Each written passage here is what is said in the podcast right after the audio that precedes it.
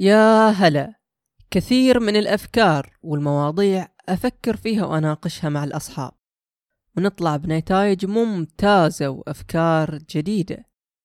بعضها عملي وإنتاجي في الجانب الوظيفي وبعضها حياتي واجتماعي وأسري. وطبعا ما أنسى كلامنا عن الهوايات وكيف أقدر أتونس بدون ما أقصر في مسؤولياتي.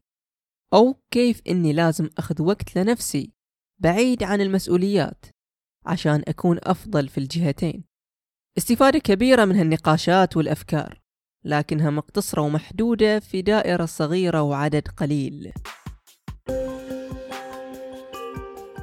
أنا أحمد الأحمد.